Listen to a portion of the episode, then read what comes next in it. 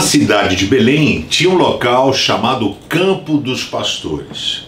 Geralmente, quando tinha uma festa judaica, qualquer todos os moradores no raio de 30 quilômetros eram obrigados a virem a Jerusalém e oferecerem um sacrifício. Geralmente eles iam a Belém, que é pertinho de Jerusalém, ah, eles iam pegar ali uma ovelha, comprar para poder oferecer como sacrifício. Esse local é chamado Campo dos Pastores.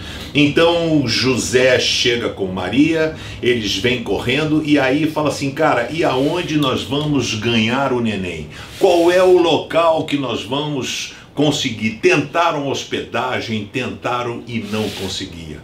E Lucas vai registrar que não havia lugar para ele.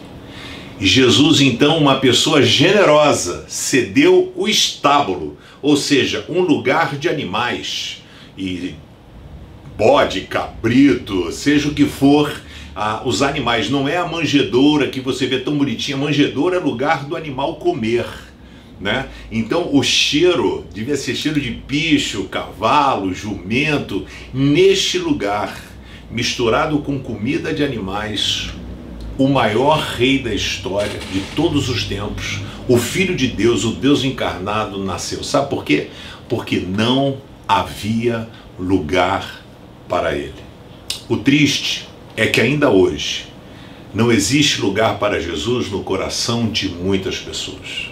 Não houve um hotel, uma estalagem, uma pensão que recebesse Jesus por causa do censo.